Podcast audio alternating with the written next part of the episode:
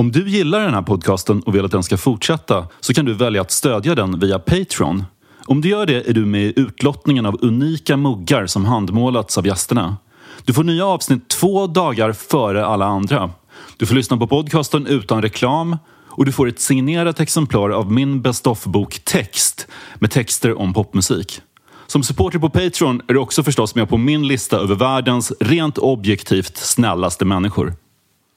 Jag är Emil Svanängen som har den stora ynnesten att besöka en av mina favoritjournalister, Fredrik Strage, hemma hos honom på Kungsholmen. Jag arbetar som artist och allt i allo med många hattar på mitt CV.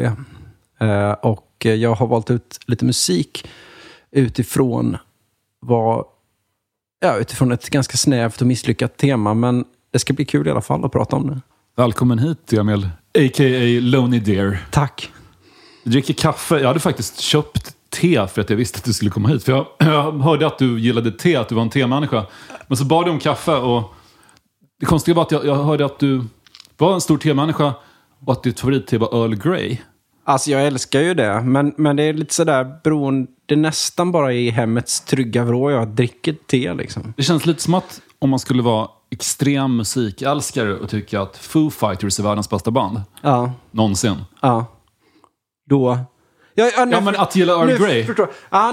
Jag förstår hur du tänker, men att det är väldigt, väldigt mainstream, Earl Grey. Ja, det är inte så mainstream Earl Grey, eftersom att kollar man på teets hemland England så är det ju bara, de lite halvfina som dricker Earl Grey. Alltså arbetarklassen, de tycker det är förfärligt och de rika tycker väl också det är förfärligt för att det är ju någon sådär, det är väl någon nyrikt över det kanske i England. Jag vet inte. Ja, jag har ganska grunda kunskaper om te. Det viktigaste med Earl Grey te är att bergamottfrukten är ju liksom essensen i Earl Grey. Och när överklassen i England började dricka Earl Grey på slutet av 1800-talet så boomade handeln med bergamottfrukten på Sicilien. Vilket ledde till maffians liksom uppgång. Så att dricka Earl Grey-te är lika tvivelaktigt som att lyssna på gangsterrap med kopplingar till motorcykelgäng. Exakt. Du är aktuell med ditt 7:e album, tror jag. Lite beroende på hur man räknar. Ja. A Lantern and the Bell. Just det. Jag lyssnade på senaste singeln som heter Oppenheimer, döpt efter Robert Oppenheimer, den amerikanska fysikern som var med och utvecklade atombomben. Ja. Vad gjorde dig intresserad av honom? Ja, men det är ju lite spännande det här med att vara en tänkande varelse med en rättvisekänsla. Varför har man såna här möp-tendenser? Varför tycker jag att det är intressant med vapen? MÖP? MÖP, militär. Jag är inte en MÖP. Det betyder militärt överintresserad person. Melker Becker, du vet, som gör de här programmen på SVT så där han besöker... Hårdrockaren? Ja, före detta hårdrock. Han är väl det. Det vet jag inte någonting om egentligen. Men han... Nu tappar jag tråden. Inte han mer ett överintresserad just person. Just det, han väl. Precis, ja. Nej, men hur som helst, det är väl lite... Jag vet inte vad det kommer av det här. Det känns som att jag borde egentligen sluta den där tråden kring MÖP. För att annars så outar jag mig som att jag skulle vara det, vilket jag inte tror jag är. Men, okej, jag ska hämta hem det här nu. Det är ju en jättespännande person, Robert Oppenheimer. Jag tycker det är spännande med liksom fysik och matematik och astrofysik. Och då hade vi alla de här, liksom, alla de stora fysikerna fick bara en feel day att okej, nu får ni hålla på att tänka på era stjärnor och svarta hål.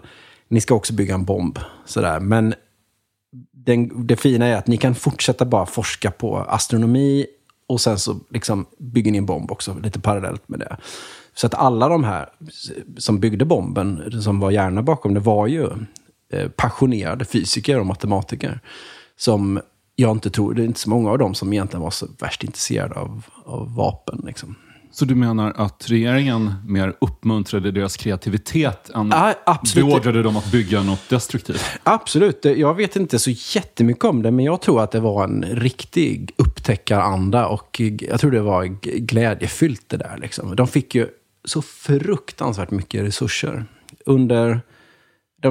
USA hade ju två spår när de skulle bygga bomben. Det ena var en plutoniumbomb och det andra var någon annan teknik. Men då kom de på att vi behöver otroligt mycket silver. Så att under något år så drog de in alla quarters i USA och smälte ner dem och använde dem för att anrika plutonium. Så det är en sån här massiv grej. Jag vet inte vad det är. Han är en intressant person helt enkelt, den här. Det finns ju ett videoklipp med Robert Oppenheimer inspelat strax innan han dog. När han beskriver känslan efter att ha bevittnat de första provsprängningarna. Och sen citerar han Bhagavad Gita. Exakt. I am become death, the destroyer of worlds. Som är något som Shiva säger till en prins som behöver motiveras för att dra ut i krig. Så då förvandlar Shiva sig själv till döden. Och poängen är... För jag läste på om det. Jag trodde att det var någon sorts pacifistiskt så här citat. Men tvärtom så handlar det om att det är bara Shiva, det är bara Gud som bestämmer vem som får leva och dö. Så prinsen ska inte bry sig om det. Han ska bara göra sin plikt. Och Oppenheimer resonerade likadant. Just det. Men mot slutet av sitt liv så... hade han ju förmodligen ganska dåligt samvete för vad han hade gjort. Precis. Så du får ju det här citatet en annan klang. Verkligen. Att jag har blivit döden. Men jag fattar inte det där I am become death. Det är snyggt där. Jag är blivit döden. Ja. Jag vet inte. Jag var väldigt sugen på att döpa låten till det. Men kändes också lite sådär... Lite för metal. Lite för... Ja, det hade väl varit rätt härligt egentligen. Men... nej, det är spännande. Det klippet är otroligt. Det är också en ljudkvalitet i det klippet som är kuslig. När du tittar på det så... Jag vet inte, det finns något stumt över det. Men det har en lynchig, David Lynch-kvalitet, definitivt. Varifrån kommer namnet Svanängen? Det sägs att Svantesson, Engstrand och en står för min far som var enda barnet. Men det sista, det är nog en efterhandskonstruktion tror jag. Men bara ett hopdragning av... två vanliga namn i Västergötland. Och när skedde hopdragningen? Den fusionen skedde nog 1940 kanske. Något sånt där. Det är lite roligt. Min familj håller på... för länge sedan så var det bara liksom min äldre syster som hon gick på musikhögskolan och var den som kunde spela, men nu har det börjat knoppa av sig väldigt många begåvade svanängar inom ganska skilda gebit. Det är en falang som rör sig liksom i musikalvärlden nu, en systerdotter som jag tror är väldigt duktig, och sen så har jag en systerson också som heter Oskar som är så knäckande bra på att sjunga, så att jag liksom sådär. Jag vet inte vad det ska bli av honom riktigt. Men bakåt i tiden var det inte lika många. Nej, det är det inte. Jag fick veta att farfar hade en bror som tydligen spelade symfoniskt i Göteborg. Men jag försökte ta reda på det lite. Men det är ganska ont om konstnärer i släkten på det sättet. Och din pappa var socionom? Ja, precis. Din mamma, vad gjorde hon? Ja, inom liksom barnomsorg också. Liksom. Så att det är väldigt praktiskt. Allt är praktiskt och... Du växte upp i Ljungarum, ett område i Jönköping. Jag såg att en känd kristen före detta journalist, numera politiker, Lars Adaktusson, kommer från Ljungarum. Jaså, gör han det? Malin Jakobsson Båt kommer från Ljungarum också. Fast hon är född i Stockholm, men hon har ju vuxit upp där. Och sen så är väl komikern Rakel Molin är väl inte från Ljungarum. Jag säger Adaktusson är från... Och Bo Hansson, sportjournalisten, tydligen. Otroligt.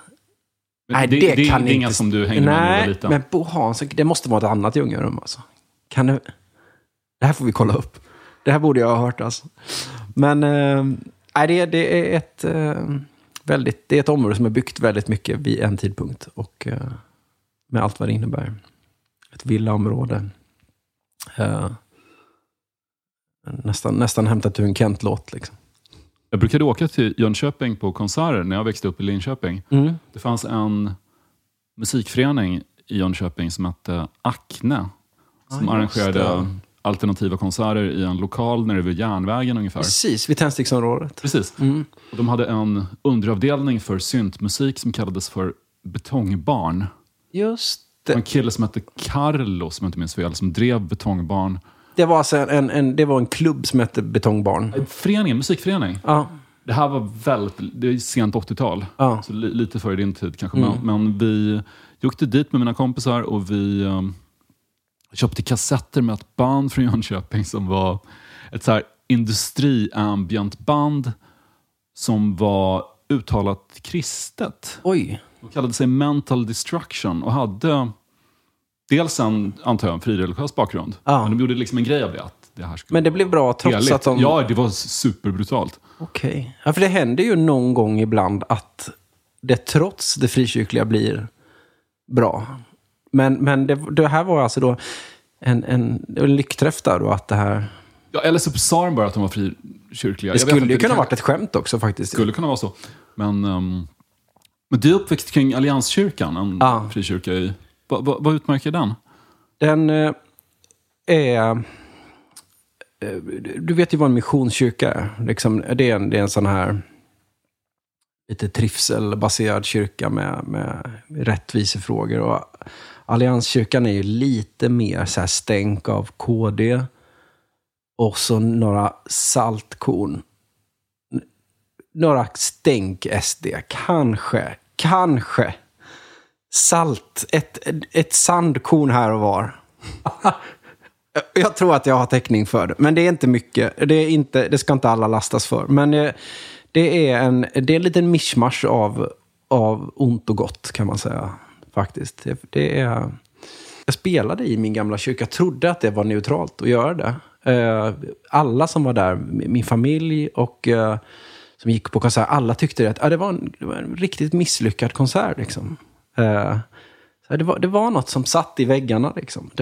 Det flög inte det vi gjorde på något sätt. Och du uppträdde alltså i Allianskyrkan? Ja, och jag tänkte att nu är det så länge sedan liksom, så att jag kan göra det och ha distans till det. Men det var som att jag, det blev som att och det var som att väggarna bara slöt sig runt oss liksom, och det var märkligt faktiskt. Men jag tyckte det var så jag tycker det är så roligt när min familj, när de går på konsert och så kan de säga bara det var inte så lyckat den konserten. det är väldigt väldigt roligt. Det var precis ett år sedan faktiskt, så en av de sista konserterna jag gjorde innan världen stängde ner. Så dina föräldrar brukar vara så pass kritiska ändå? Ja, de är nog rätt. Alltså de är väldigt stöttande, men de är ganska kritiska faktiskt. Och vad kan de anmärka på? Alltså jag vill inte säga att de är i första hand kritiska, för det är de inte, utan de är väl mest...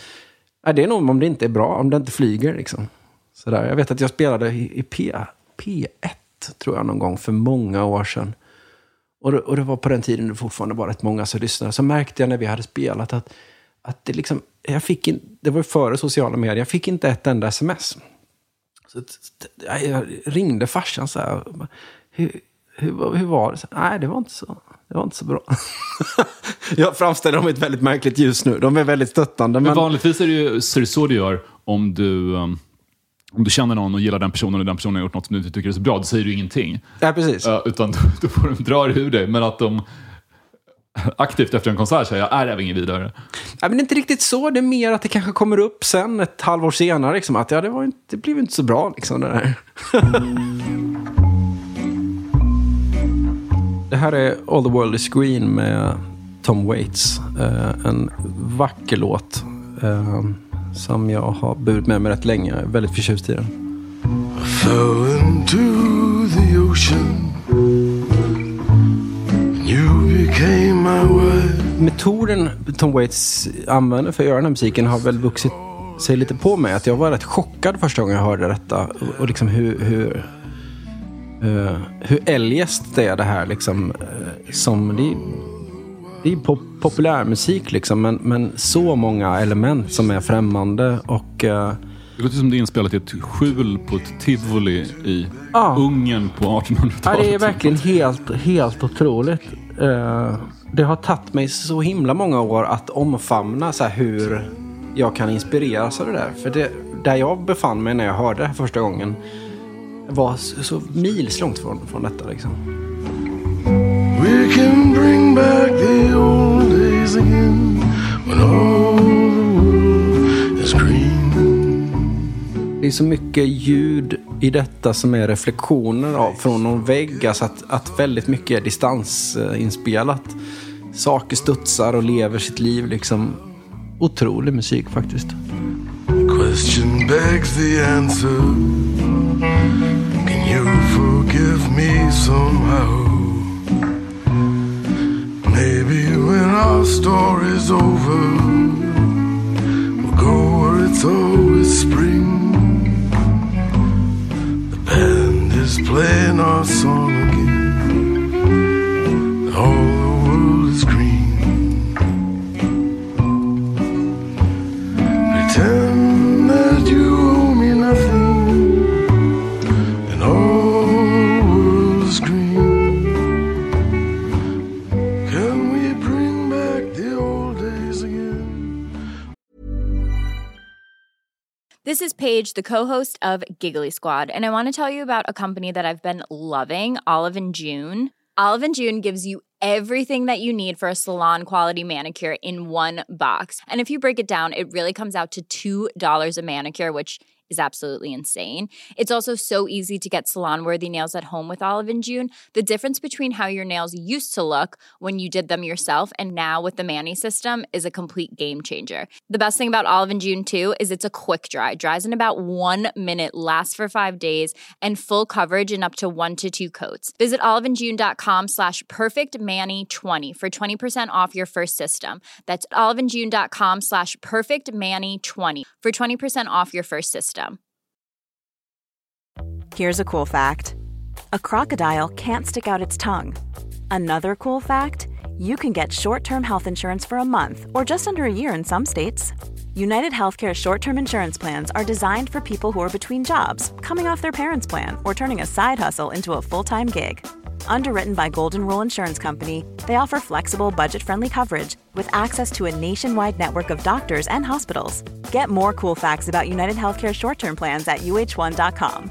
Quality sleep is essential. That's why the Sleep Number Smart Bed is designed for your ever-evolving sleep needs. Need a bed that's firmer or softer on either side? Helps you sleep at a comfortable temperature? Sleep Number Smart Beds let you individualize your comfort, so you sleep better together.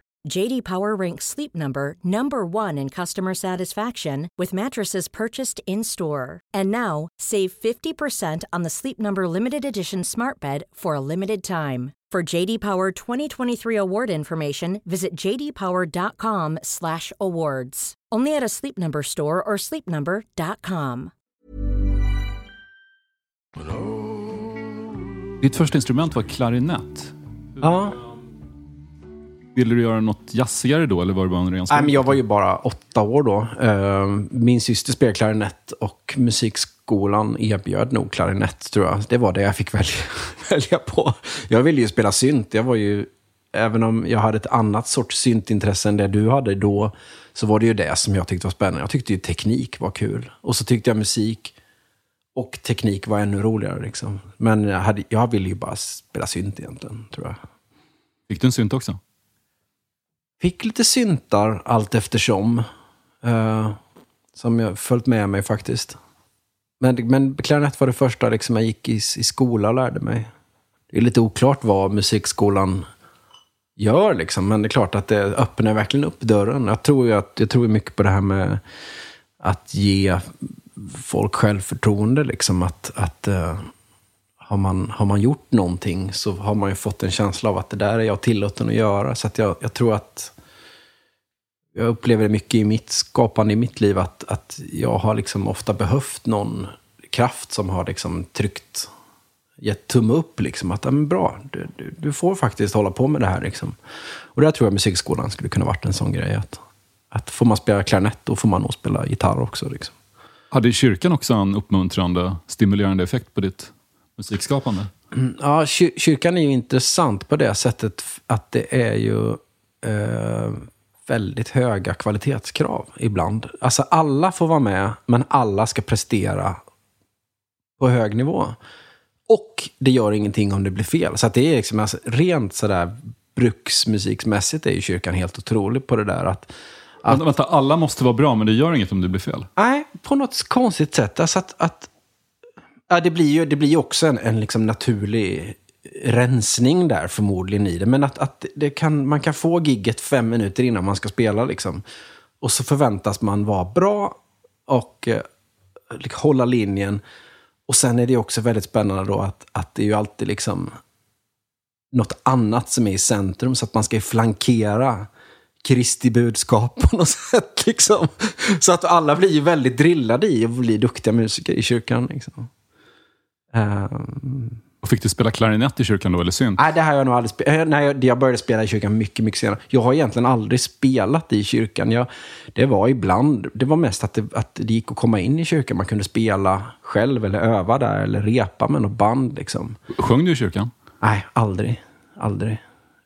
Så att jag har ju varit jag har alltid varit en sidofigur, utan det har ju mest varit att jag växte upp med den världen som en del av min värld liksom. Så att jag har inte varit mitt i kyrkan någon gång i mitt liv, men det var inte en värld som på något vis skulle kontrollera hur du konsumerade kultur och så när du var liten, att du inte fick titta på Twin Peaks eller vad det nu kan vara. Nej, jag tror det är väl ganska svårt att skilja på vad ens liksom föräldrar var eller den världen, eller det är svårt att veta vem som har styrt känslan, men i efterhand när jag inte liksom, jag har ju aldrig egentligen varit i kyrkan, men jag har ju märkt efteråt att det har ju fuckat jättemycket med min känsla av moral och rätt och fel. På ett bra sätt? På sikt kanske på ett bra sätt. Hittills inte på ett så bra sätt, tycker inte jag. Du får utveckla det lite grann. Jag tycker att det är ju kyrkan är ju en rövarfabrik liksom, för att man får ju inte testa sina gränser liksom, och man får ju inte chansen att liksom förhålla sig till det andra förhåller sig till, utan man det är liksom det finns ju på. Jag pratar väldigt kategoriskt nu, för det här är inte såklart hela den sanna bilden, men kyrkan är jätteproblematisk i det här att den utger sig för att sitta på en sanning. Det går ju väldigt bra att utge sig för att ha en sanning liksom, men det här liksom monokulturen i att det här är, att antingen har vi rätt eller så har någon annan rätt, det är ju jätteproblematiskt liksom. Och sen moralfrågorna kring droger och liksom kärleksliv, det är ju ganska destruktivt faktiskt. Så inom Allianskyrkan så predikas avhållsamhet exempelvis? Ja, nu vet jag inte hur det är nu, men på klart att på 80-talet och det var ju en dynamisk tid alltså. Det går ju att hitta rätt mycket spännande historier om liksom. Och då Carola blev stor och på något vis gav den svenska frikyrkorörelsen sin första popkulturella ikon. Och hon var ju både sexsymbol och exakt och kyrklig. Nej, verkligen. Ikon. Verkligen. Jag tror att det är nog det sättet man ska förstå kyrkan och njuta av kyrkan också, som den här liksom konflikthärden kring de här frågorna liksom. Det är då det blir spännande.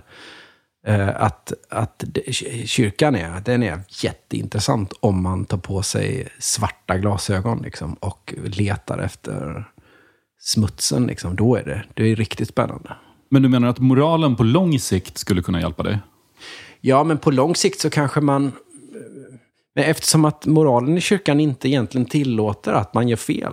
Alltså, det är ju det här som är så problematiskt med kyrkan, att det finns det här begreppet med nåd liksom, det här ständiga förlåtelsen, men samtidigt så finns det ju inget utrymme för att göra fel. Så att man blir ganska, om man inte är helt skärpt liksom vid sina sinnen liksom, då ställer det till rätt mycket i hur man ser på allt möjligt liksom. Man får med sig en massa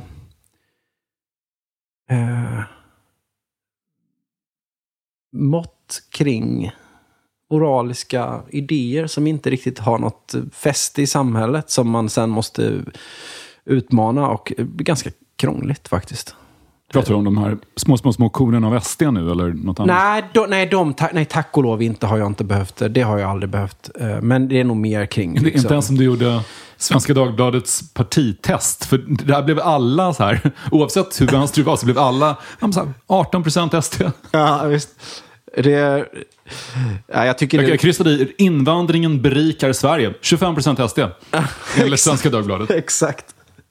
Nej, det är roligt. Jag tycker det var så lustigt det här att det här senaste valet nu när alla partiledare skulle välja vem som var deras litterära favoritfigur och så valde alla Pippi som är en fruktansvärd person ju. Jag skulle svara Tengil. Det var det härligt när någon sa det. Jag gjorde faktiskt en intervju en gång med Hank von Helvete som är Turbonegro. Ja. Han har pratat väldigt mycket om Astrid Lindgren-figurer i Turbonegros mellansnack. Mm. Eller han gjorde det när han var med i bandet. Och han hade en teori om att Pippi Långstrump, när hon dör och hamnar i Nangijala, så blir hon Tengil. Just det. För hon är lika bra på att manipulera och hon styr Tom och Annika med en järnhand. Ja, alltså Pippi är ju en hemsk person. Jag förstår inte hur hon har kunnat få så gott rykte. Vi hade en rätt spännande diskussion om det, jag och trummisen Micke Häggström måste det väl varit. Det är liksom bara att på riktigt bara våga tänka så här, är det så att Pippi är mytoman? Ja, självklart är hon mytoman. Hon är ju inte stark. Det är ju bara hon som får Tom och Annika att tro att hon är stark. Men som bluffar hela tiden? Ja, naturligtvis. Liksom. Men skulle Kling och Klang vara med på det då? Liksom kasta sig själva upp i luften? Ja, det är ju... Att hon har mutat dem med sina pengar. Nej, men just det, nu minns jag hur det var. För det är ju det här att det är ju Tommy och Annika som tror sig se att Pippi jonglerar med Kling och Klang. Och han berättade en grej från sitt eget liv. Att han minns att han har suttit med i en replokal i Umeå där trummisen vid ett tillfälle hjular över trumsetet och landar efter en dubbelvolt. Han använde det som bevis på att som barn så... Om någon vill få en att tro någonting som barn, då tror man gärna det. Liksom. Och Pippi och manipulerar ju Tommy och Annika så. Och tror. Blev du manipulerad till att se Jesus? Nej. Eller att få någon sån masshysterisk upplevelse? Nej, jag var nog ganska motståndskraftig för det. Jag har aldrig haft några andliga upplevelser i hela mitt liv. Det tror jag ju... Det är ju det som är lite intressant med religion för att det är klart att andliga upplevelser, de här liksom figurerna i Bibeln som har syner, de är ju bipolära liksom, eller, och har ju psykoser. Epileptiker brukar folk prata om att... Ja, men precis. Jag läste någonstans att någon hade hävdat att den heliga Birgitta kanske hade epilepsi. Ja, men naturligtvis. Eller liksom. Muhammed. Ja, men det är klart det är så. Men det behöver ju inte förta insikterna, för att det är ju det vi också idag... Idag lever vi i en tid där en psykos bara är dålig och inte innehåller några sanningar, men hjärnan går ju upp i liksom turboläge, och det kan ju hända att det faktiskt kommer ut en del insikter av de där tillstånden också. Så att det är väl lite mer mångbottnat än vad man vill tänka kanske.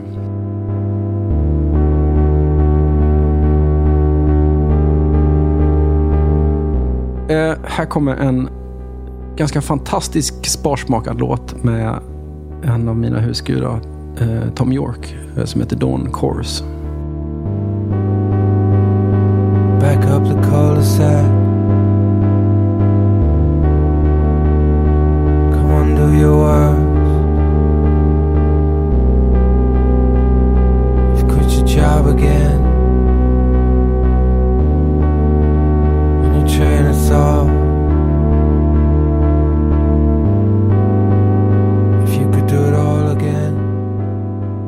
Sitter det här ihop någonting med det du tycker om i musikväg? Jag lyssnade på Tom Yorks soundtrack till Suspiria, remaken av Dario Argentos film, och älskade det. Och jag har ju lyssnat på Radiohead en del, men jag borde kanske gilla det ännu mer med tanke på att jag dyrkar artisterna som Radiohead inspireras av. Ja, just det. Men... Och vilka är det då? Ja, men Kraftwerk. Ja, visst. Och Pink Floyd. Ja.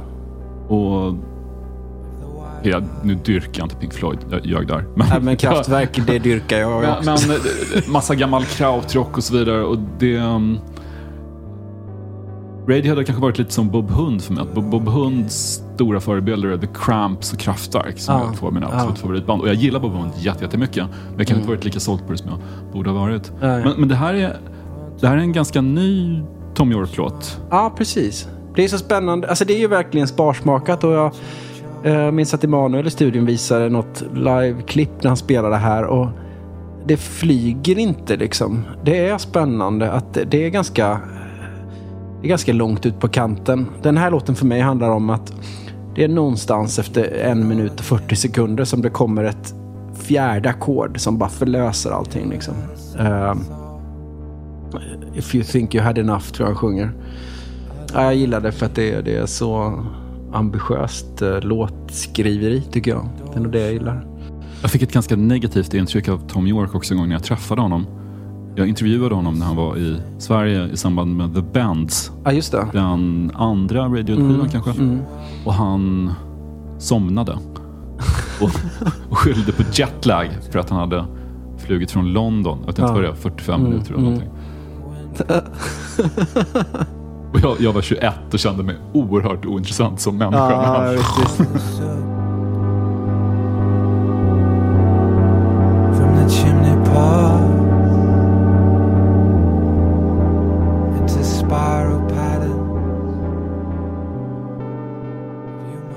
Du nämnde Emanuel precis. Emanuel Lundgren.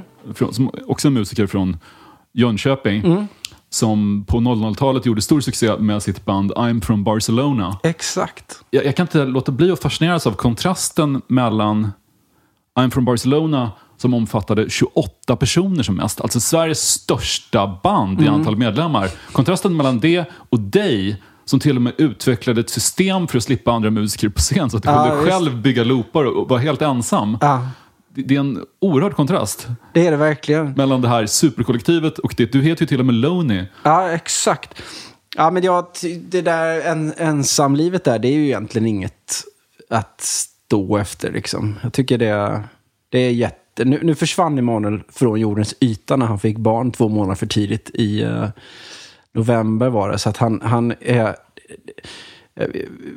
jag vet inte om du minns det här Naiv Super med Erland Lowe, och han har en kompis som bor i Antarktis som han ibland får fax av. Så är det lite med Emanuel just nu, att han någon gång på dygnet går han att få tag på. Men det är jättekul, Emanuel kom in, han är ju en Jekyll och Hyde person, han har ju då en sån här annan sida av sin musikalitet som jag inte kände till.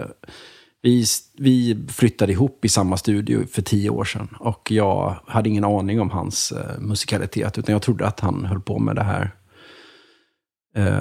Barcelona bara liksom. Och jag hade hört andra grejer som inte jag kunde kroka an i. Men han är en otroligt spännande figur som producent som verkligen tar 3 steg bakåt, och jag tycker att en ganska talande bild för hur vår skiva har blivit till är att vi har satt upp mikrofoner, jag sitter vid pianot, det lurar, det kväll, och Emanuel ligger på golvet och håller fast ett gångjärn i pianot som gnisslar. Det är liksom lite hans roll som producent, att han krälar på golvet och håller fast. Han är mekaniker. Ja, men fast ännu mer att han det verkar ju som att han sätter ju verkligen musiken ganska långt fram där och sätter sitt ego rätt långt bak, om han är beredd att ligga på golvet och hålla fast det som gnisslar. Jag tycker det är spännande. Det är jättespännande. Det har blivit... Det var roligt att öppna upp det och få ta in någon mer i processen. När jag började med musik, då fanns det liksom ett ständigt behov av musik. Idag är det på ett annat sätt, att man ska försöka hitta poängen med att göra mer musik än det som redan finns. Tycker jag i alla fall. Men du menar att man måste berättiga allt musikskapande för att det görs så mycket mer musik nu så att du hamnar i försvarsställning? Behövs den här musiken? Ja, det tycker jag man har ett ansvar för faktiskt. Samtidigt så har en klok vän sagt till mig, Andreas Verlin, som är trummis i Wild Birds and Peace Drums och Fire Orchestra med mera. Han har väl sagt någon gång att vi är aldrig våra egna redaktörer, utan det är andra och framtiden som är redaktörer. Så att vi ska göra musik och sen ska någon annan sortera i det liksom. Så att det är klart att det är inte något brott att spotta ur sig musik, men jag kan tycka det finns något lite elegant i att hålla det kort och kompakt liksom.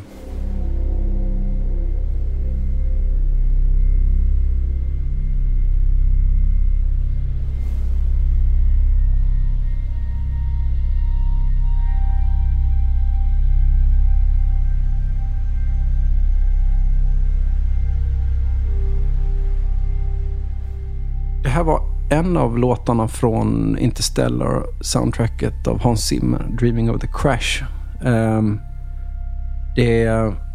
Jag tyckte det var ganska roligt att välja musik till detta, för jag hade nog aldrig valt ut den här musiken om jag skulle plocka musik jag var så här stolt över eller som jag tyckte det här måste alla höra, utan jag tyckte det var ganska inspirerande att tänka på vad är det egentligen vi har tagit med oss till skivan vi har gjort. Och det här är ju kraftfull musik. Fantastisk film.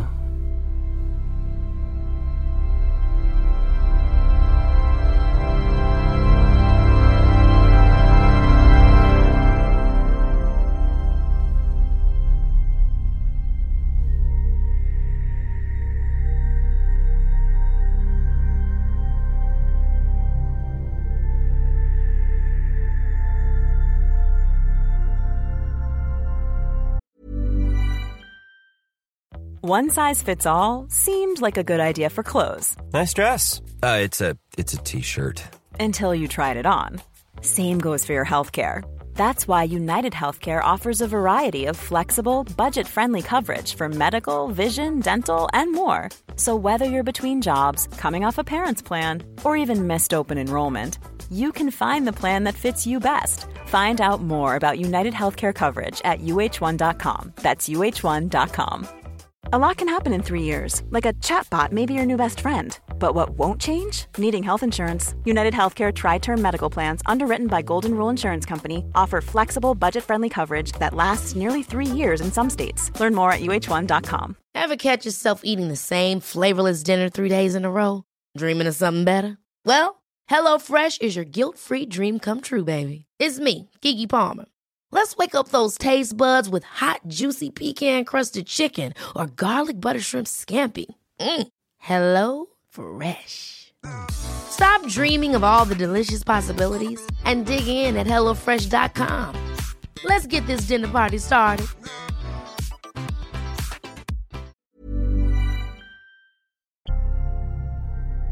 Du sålde dina första skivor helt själv. Du brände... Ja. På CD och skickade ut. Ja, det var så himla roligt. Alltså jag är ju från Småland liksom, och det är ju det, liksom, det här att få driva litet småföretag, jag tyckte det var jättekul. Det är väldigt gulligt att du även hittade på två fiktiva personer som jobbade på skivbolaget, ja. som hette John och Istvan Babil. Ja. Okej. Ja, det var kul. Det var nog ännu fler som dök upp. John Babil har ju varit med lite här och var faktiskt i creditlistor och lite som Randy Fitzsimmons som skriver alla Hives-låtar. Precis. Ja, det är ju spännande. Det på något sätt liksom ljugande har ju fått en annan klang i berättande nu, men Vi bjöd in Jerker Widborg, författaren, till att berätta lite om vår albumprocess och bad honom ha en ganska fri hållning till vad han har upplevt. Så han har ju pratat lite om det också där, i vad är sant och vad är inte sant. Och liksom. I vilket sammanhang har han gjort det? Ja, han gjorde inför skivan här. Okej, så man gör grejen för... Ja, men precis. Ja. Det är lite intressant det där med vad man bygger för berättelse kring sig själv. För att ibland så kan ju ljugandet vara mer sant än verkligheten. Liksom. Att mitt vardagsliv kanske är så grått liksom, så att det inte berättar någonting om vem jag är eller vad jag är. Utan att ljuga ihop någonting kanske faktiskt är en sannare berättelse av vad det är. Dina två påhittade skivbolagspersoner, John och Istvan, skrev till och med peppande kommentarer till dig i kommentarfältet på din hemsida. Exakt. Nej, det är roligt. Alltså. Men det var en väldigt, för mig, väldigt rolig tid. Jag har försökt att erövra det flera gånger. Och det har varit rätt skojigt faktiskt. Jag tycker att... Men just det där att bränna en skiva, sälja den och få liksom instant gratification i att någon har gett en 40 spänn i liksom 2 20-lappar. Det var rätt, jag tyckte det var väldigt, jag tyckte om den processen väldigt mycket, att man gör konst och så säljer man konsten och så får man lite, det blev så himla lustfyllt tyckte jag det där som hände då. Så att när CD-skivan eller CDR:en försvann bort så tappade jag lite bort också ett incitament i hur jag gjorde musik. Sen har jag försökt mig på lite sån här att slarvsläppa saker på Spotify ibland. Man slarvsläppa? Ja, alltså man släpper mot konstens regler. Alltså att man... Det var nog när jag och Emanuel började jobba precis. Jag har släppt en del baklängeslåtar. Det finns, Lonely Deer finns på Spotify också som Red Genol. Alltså artistnamnet baklänges. Och det här att... Är det där den första skivan ligger? För den finns ju inte på Spotify. Nej, den är liksom inte kommit upp. Den kanske ska lägga upp där, ja. Det var ett bra tips. Baklänges kanske ska lägga upp där. Men det är lite roligt det där och att... Då kommer alla i... kyrkan hemma i Ljungarum och tro att det är demoniska budskap från djävulen som du spelar baklänges. Det är demoniska budskap från djävulen. Men det var ju roligt, jag pratade med någon på Spotify en gång på någon fest så där, att jag brukar ju ladda upp låtar ibland och döpa om dem och sen ta bort dem och sen lägga upp dem igen så här, killarna på teknik och de gillar ju inte det alltså. Men det är ju bara att då vet man att då har man gjort någonting rätt liksom, om någon... Men när du sålde skivor på det sättet, jag tror att dina föräldrar var med och hjälpte till och skickade ut grejer. Och verkligen. De var väldigt engagerade i den processen. Ja, de var postkontor. Gulligt. Men egentligen ännu roligare än det var att när jag var 13 så var jag väldigt intresserad av det som hette demos. Det kallas scenen, är väl det bästa sättet att beskriva det idag. Alltså när man skriver... små korta program till i första hand 8 och 16 bitars datorer, Amiga och de här datorerna. Jag hade en Atari och jag samlade på demos till den på disketter. Och så hade jag ett litet liksom postorderbibliotek. När jag var 12-13 så hade jag liksom ett bibliotek hemma. Folk skickade ett brev till mig med porto i. De fick tillbaka en lista på vilka demos jag hade till Atari. Och sen så postade jag disketter till folk. Men demos, vad bestod de av? Ja, men en demo är... Det finns fortfarande... Idag är det är lite som en radioamatör idag. Att det är svårt att motivera varför man ska vara radioamatör idag när det finns Skype liksom. Eller FaceTime. Men demos var... Det var lite kraft... Alltså digitala kraftmätningar. Man gjorde liksom... Man skrev ett program, ett demo som...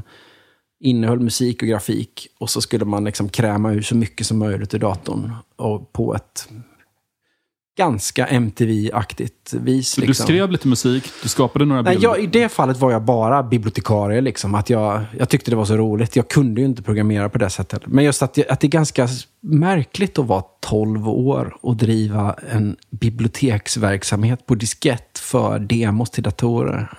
Det är konstigt, är det? Det är väldigt konstigt. Du verkar gilla att sitta hemma och pyssla och du verkar alltid ha uppskattat att sitta och fixa med dina grejer. Men så fort folk hörde dina inspelningar, så fort de nådde en lite bredare publik och det gjorde de ganska snabbt. Jag minns att du var på omslaget i DN Kultur väldigt tidigt. Du hade gjort ett album som i princip var demo-inspelningar. Så fick du kontrakt med Sub Pop, stora amerikanska etiketten där. Precis. Mest känd för att ha signat Nirvana en gång i tiden. Och vips så var du... utåkte runt hela världen. Ja, och jag var inte redo för det då. Så jag hade inte vett att uppskatta det riktigt. Eller jag hade lite vett att uppskatta det, men inte så mycket. Jag var ganska stressad. Och jag var ganska också... Jag kände också att jag var inte färdig med den här fasen av mitt musikskapande. Så jag var väldigt stressad över att åka ut och åka. Liksom. Vad har du för minnen från den tiden? Det är väldigt osorterat faktiskt. Det är ett... oprocessat, det är en oprocessad del av mitt liv, det där som jag förstår kanske inte kommer komma en sån chans igen liksom, och ut och spela på det sättet, men det man kan säga är väl att göra inspelad musik Och sen spelar den... Men det här vet ju du allting som musikjournalist om. När du har sett debutanter liksom. Att det är någonting på skiva och sen live är det något annat. Eller tvärtom. Att live är den saken, på skiva är det bara hopplöst liksom. Och jag tycker att... Jag tycker det... Jag vet inte om jag har träffat rätt en enda gång liksom. Men någonting.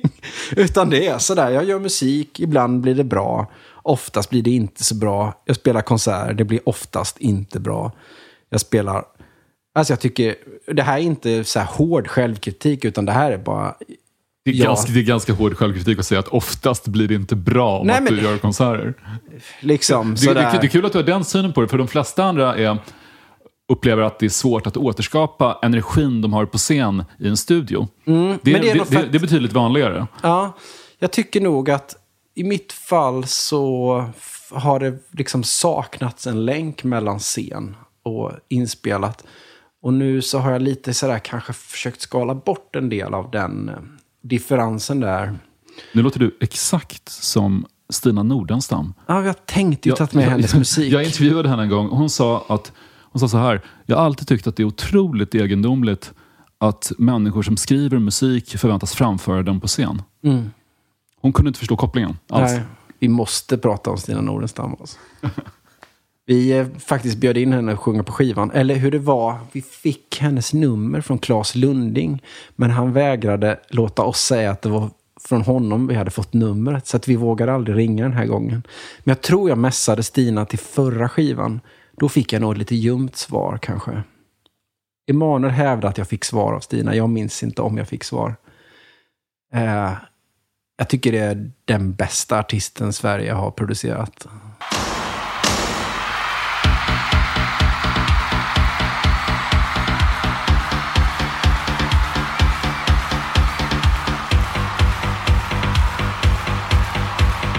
Här kommer en favorit från min barndom.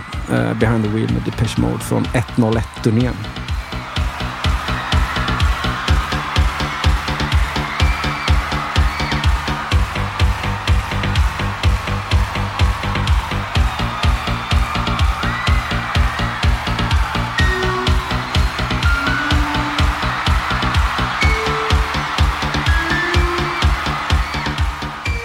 Ja, det här är bra alltså. Jag tror att det är andra eller tredje gången som just den här Behind the Wheel live-versionen spelas i den här podcasten. Corey Taylor från Slipknot var med en gång. Mm. Och då spelade jag upp den för att han blev en gång av med oskulden till den här live-dubbeln. Vilket ljuvligt sätt. Det var den första skivan hade sex till. Det blir ett bra liv om man har det. Också den första stora konsert jag såg var Depeche Mode 1988 på Isstadion. När det här var öppningslåten. För att jag tycker, för mig, det som jag, om man liksom kopplar ihop lite så här, det jag älskar med Radiohead är ju det som Alan Wilder stoppar in i Depeche Mode. Det är ju det här akademiska och bildare liksom. Och den här 101, nu kan ju du Depeche 1000 gånger bättre än jag, men det här är hans sista turné han gör med Depeche Mode, va? Han var med ända tills 90. Det var 2 turnéer efter det här faktiskt. Det här var Music for the Masses. Sen kom Violator, sen Songs of Faith and Devotion. Och efter den katastrofala Songs of Faith and Devotion-turnén, eller den var framgångsrik, men bandmedlemmarna, Dave Gahan blev heroinist, Martin Gore blev alkoholist, Andrew Fletcher fick ett psykiskt sammanbrott och åkte hem mitt under turnén, blev ersatt av en polare. Och Alan Wilder blev bara totalt förstörd för att de inte visade någon uppskattning för hans arbete. Nej. Efter det så försvann han. Men var det inte så, för att vi träffades du och jag i Örebro en gång och då fick jag fråga lite om Depeche. Det var väl den här turnén ändå som det var bara någon dag innan som de kom på att ingen har preppat syntarna. Utan det förväntas att Alan Wilder ska göra det. Jag tror det var så inför alla turnéer. Men det är ju så overkligt, för det är ju så som mitt yrkesliv ser ut. Men att det var på en stor produktion kunde vara så 1988. Liksom. Att det är lite Hacon Bacon. Det är ju väldigt befriande ju. Jag tror... Inte för att på något vis förringa Alan Wilder, men i min bekantskapskrets så är hans avhopp från Depeche Mode ett sånt trauma att ibland är det som att folk jag känner nästan inbillar sig att om bara han återvänder till Depeche Mode så har vi löst klimatkrisen, det kommer bli fred på jorden och det kommer att vara evig harmoni i universum. Hans avhopp var att, ja, men som en kompis sa att han lämnade Depeche Mode, det är som mina föräldrars skilsmässa. Man lär sig leva med det, men någonstans långt in så gör det fortfarande ont. Jag sa det till Alan Wilder när han var i Stockholm, att just den saken, han upp och skrattade ihjäl sig och sa att det inte fanns en chans att han skulle återvända till det här. Nej, det har jag dysfunktionella bandet. Jag såg Depeche, jag sett dem en gång i Solna. Du var säkert där också för 7 år sedan och sånt där. Du menar turnépremiären, senaste turnén? Ja, det måste det väl varit, va? Där de gjorde den där ganska värdelösa Heroes-covern på slutet. Det var jättekonstigt. Så var det säkert. Det är det senaste turnén de gjorde. Ja, det var på Friends. Ja. Världspremiär på turnén. Det var det turnén. Alltså. Ja. Jag tyckte det var bra faktiskt. Jag hade ju ganska kul ändå. Men det är någonting med deras live-trummor som stör mig. Ja, det var ju fruktansvärt. Jag har faktiskt förträngt, för det var ju det jag tänkte på under hela konserten. Att varför är det med en trummis liksom? Det är hemskt. Alltså. Depeche Mode 1988 på den tiden, att se dem live var som att se Kraftwerk med sen Freddie Mercury på sång. Ja. Det här maskinella, stela i bakgrunden och sen fullständig utlevelse från en vitkladd sångare i mitten. Men jag tänker lite, har du, nu blir det Metallica igen här som inte egentligen jag har så mycket koppling till, men förutom att du är ganska lik James Hetfield. Ja, det är härligt. Jag har tänkt på det någon gång faktiskt. Det är något med leendet. När jag tycker att jag inte ser, när jag tycker jag ser sjuk i huvudet ut när jag ler på bild, så brukar jag tänka att fast jag ser lite lika knäpp som James Hetfield ser ut när han ler. Det är något virveltrumljud på den här plattan från Some Kind of Monster. Jag vet inte om det hamnar på tape när vi pratade om det förut. Det där när vi pratade om och då blir Lars Ulrik konfronterad med det här någon gång på en kamera. Så här, hur tänkte ni egentligen liksom, kring det här virveltrumdjuret? Bara, nej, det är ju hemskt, säger han liksom, i intervjun. Det är ju fruktansvärt misstag. Jag träffade honom på Polarpriset för övrigt. Väldigt, väldigt trevlig person alltså. Just det, vilken låt tolkade du på Polarpriset? Jag spelade No Leaf Clover. Ganska udda låt med dem. Fin, och sen så lyckades jag stoppa in också 17 var det. Jag liksom gjorde ett klassiskt medley. Wherever I May Roam kanske det var i slutet. Men då träffade jag i alla fall dels Lars Ulrik, supertrevlig. Och sen så var Trujillo här också. Tog emot priset, det var jättekul. Var skulle jag komma med det där då? Jo men det är typ lång omväg. Det, lite intressant så här, Depeche, de måste ju ändå... Jag har svårt att tro att de inte lyssnar på vad folk tycker om dem. Och deras fans måste ju hata den här live-trummisen. Och hur kommer det sig att de inte fattar... Eller har inte Kristoffer Berg sagt till dem att ni måste fimpa den här live-trummisen? Alltså, hur kommer det sig att... Depeche Mode skulle inte fungera om det inte fanns en dynamik mellan... vännerna i bandet. De är ju inte vänner längre. Mm. De är inte, de är barndomskompisar. Och jag kan själv föreställa mig hur det skulle vara om jag tvingades arbeta varje dag med dem jag var kompis med när jag var 10-11. Mm. Det är inget du vill. Men Andy Fletcher och Martin Gore i Depeche Mode är bästisar. De är dödspolare i vått och torrt. Mm. Dave Gahan inte riktigt så nära dem. Han var mer kompis med Alan Wilder. Däremot är Dave Gahan väldigt nära vän med Christian Eigner, live-trummisen. Ja, okay. Det syns på scen att de tittar på varandra, de ler, han slår några extra trumfills mitt i World in My Eyes, så jag förstår låten. Och Dave Gahan känner att han är med i ett äkta rockband. Han känner sig som Mick Jagger när han möter Christian Eigners blick. Jag var i Helsingfors, såg Depeche Mode för 3 år sedan. Samma turné som du var på. Mm. Och då hade jag blivit ditbjuden av sångaren i Nitz Rebb, Douglas McCarthy. Så jag fick så här backstagepass tillsammans. Och jag var där med en kompis som heter Andreas som dyrkade Depeche Mode mer än allt annat. Och han har klagat på Christian Eigner väldigt högljutt i sociala medier. Och vi blev insläppta i deras chill-out-room efteråt och fick hänga lite med dem. Det var förbjudet att be om autografer och så här. Men då kliver Christian Eigner igen och ger min kompis verkligen onda ögat. Jag såg på, han såg så arg ut. På tal om att träffa stora rockstjärnor. Du fick skivkontrakt med Peter Gabriels Ja. Skivbolag Real World Records. Ja, det är ju häftigt alltså. Efter att han har jobbat med en sångerska som heter Jenny Abrahamsson. Precis. Som spelade upp dina låtar när de var ute på turné, och han utsåg dig till Europas svar på Brian Wilson. Det är verkligen lovord. Ja, det är otroligt alltså. Jag tycker det är lite konstigt det där, för att jag har ju nästan en icke-karriär liksom. Det är inte en kotte som vet vem jag är. Men jag har haft sån otrolig flyt med att då och då sätta ner foten i så här klassiska skivbolag, att jag har nu släppt skivor på Sub Pop, på Parlophone och Real World Records, som är liksom, det är så otroligt häftigt.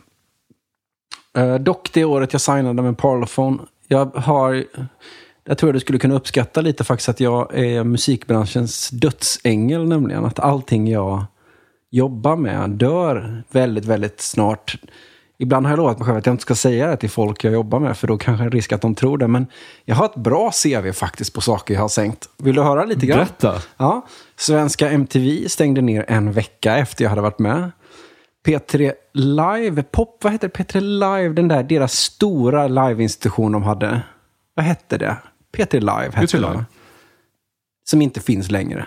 Nej. Som var en institution. De stängde också. Jag spelade en vecka innan de la ner. Jag spelade på CBGBs en månad innan de la ner. Det året jag signade med Parlophone gick de back för första gången på 102 år. Blev av med Rolling Stones, Paul McCartney. Och det liksom, jag spelade på Island. Island gick under. Det var där finanskrisen. Det var också bara någon månad därefter jag hade varit där. Men just det spännande. Men hur som helst, tillbaka till det. Att ja, Real World Records, Peter Gabriel. Det är ju jättespännande liksom. Det finns en väldigt fin YouTube-intervju som Peter Gabriel har gjort med dig. När han sitter och ni pratar nästan en hel timme om musikskapande. Och du pratar om att i varje ögonblick behöva känna att du gör det du vill. Mm. Och så nämner du en kompis som hade sagt till dig att han älskade att bära tunga säckar i en bar. Ja, just det. Eller något det var liknande. Du slutförde aldrig riktigt resonemanget i Peter Gabriel-intervjun. Ja, det var faktiskt samma Andreas Verlin som jag pratade om med det här med att vara sin egen redaktör. Jag var nog väldigt sluddrig när jag sa det där, men det han sa var, vi spelade på Depeche Mode någon gång när min karriär var som tråkigast. Det är den ibland. Men och det var på Depeche Mode också. Och då vet jag att det kändes lite motigt, och efteråt så var det lite avslagen stämning, och jag och Andreas bar tunga saker ner i den där trappen nerför backstage där. Och så säger Andreas till mig så här: jag älskar att bära tunga instrument. Det kommer vi alltid göra. Alltså det här insikten om att vi kommer antagligen inte ha några som bär casear åt oss, utan det gäller att gilla det här vi gör nu liksom. Så det var nog det mitt resonemang var, att man får det liksom,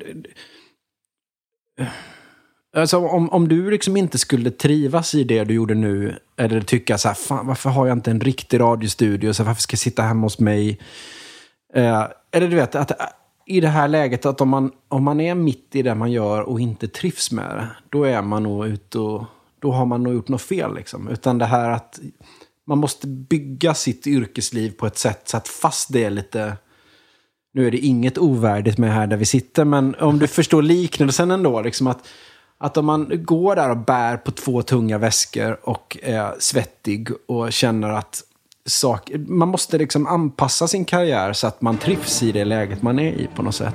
Jag tyckte han sammanfattade lite med det där liksom, att jag älskar att lyfta tunga caser. Det kommer vi alltid göra liksom.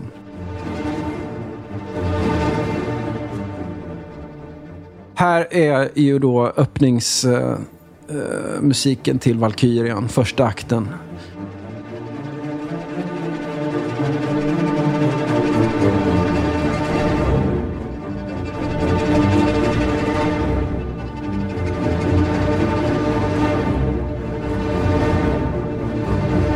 Tungt.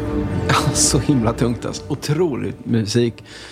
Det är helt ofantligt att tänka sig att det här är skrivet före elektriciteten liksom. Eller före man bodde i hem. Alltså det är antik musik som låter åtminstone innan blåset kommer in låter det ju stenhårt liksom. Han var ju en hårding också ju. På alla sätt och vis. Han är bara tvivelaktiga fans. Ja, men visst. Men det är väl helt... Jag tycker det är ganska härligt. Jag tycker han är väl ett perfekt exempel på att man ska skilja på verk och upphovsman, liksom. Även jag. Ett gott exempel på det. Ja, du menar att du är en väldigt dålig person när du skriver vacker musik? Så. Ja, är det tvärtom? Eller? Liksom, att det blir skönt då. Du är en mysig person men du är helt värdelös. Ja, liksom, eller jag gillar musiken men han är väldigt jobbig. Han är väldigt gapig, liksom.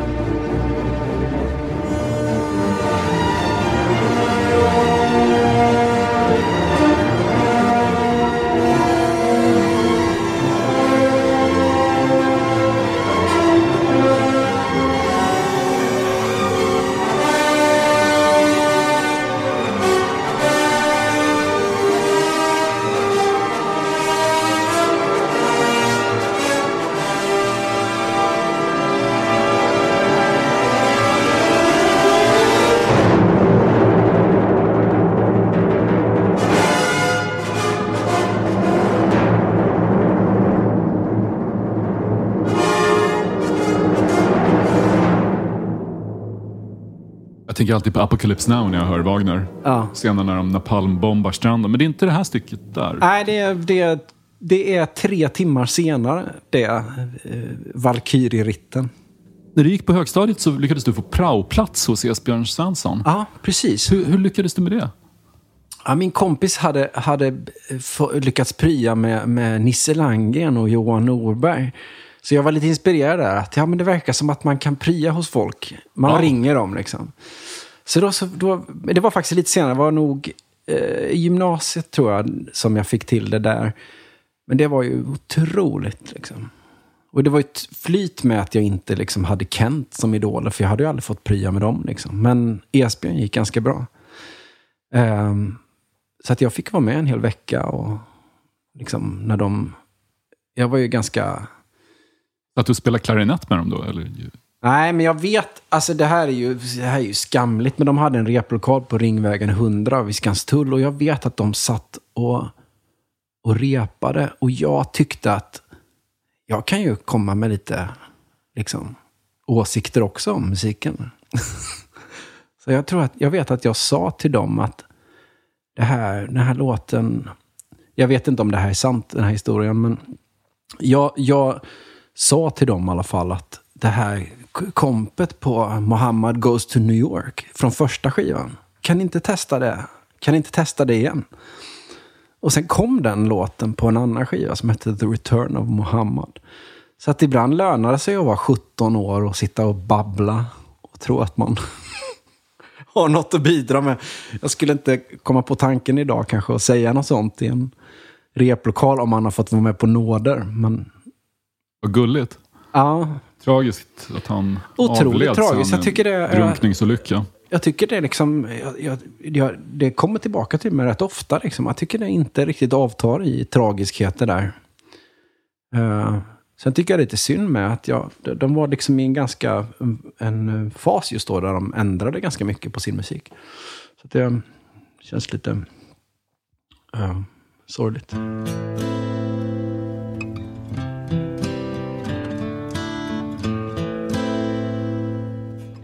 Här kommer Hurt med Johnny Cash och Rick Rubin.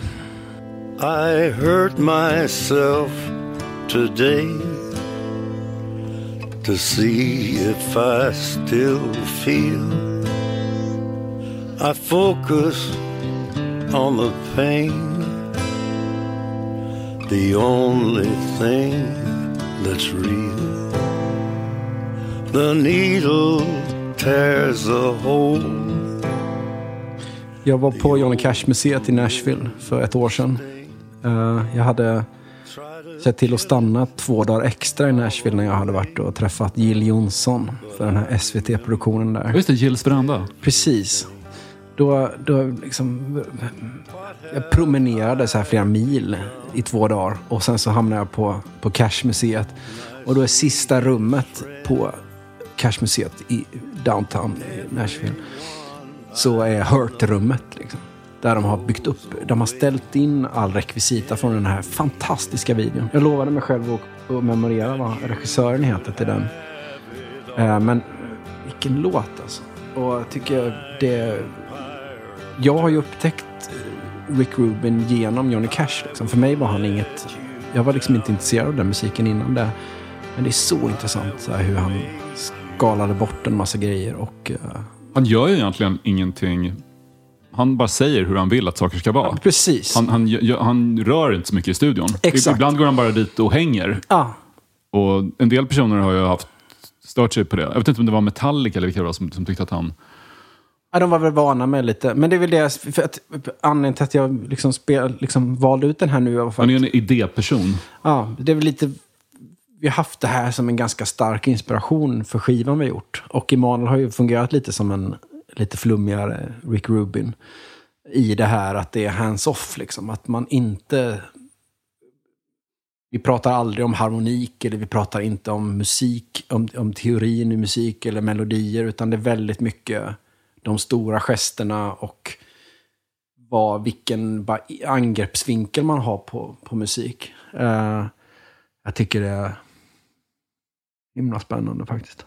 Jag gillar väl lite idén med de här konstiga demonproducenterna med oborstat hår och solbrillor som glider in i en stor päls in i studion utan att egentligen göra så mycket med musiken, utan bara sitta där och tycka saker. Ja, men... Var någon sorts buddhistisk guru eller någonting, eller en oerhört egotrippad buddhistisk guru som bara sprider vibrationer. Absolut. Han är en väldigt, han känns oerhört kalifornisk på det viset, Rick Rubin.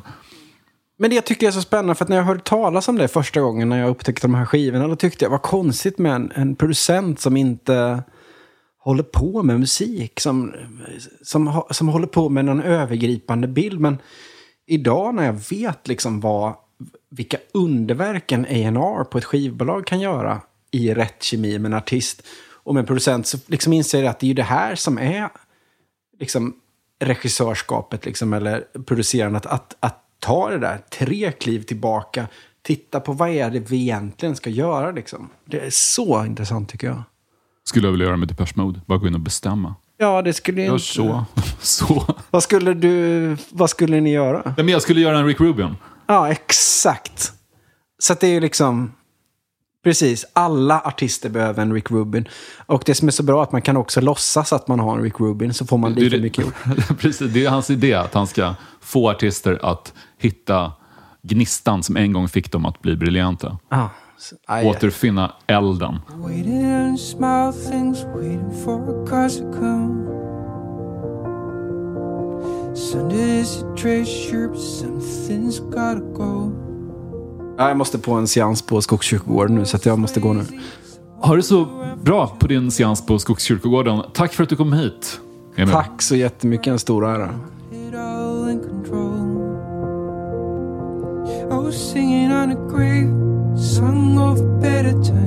Den här podcasten producerades av Daniel Bäckström för Lejon Media.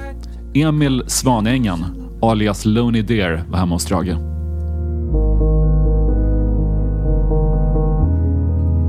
You never tell.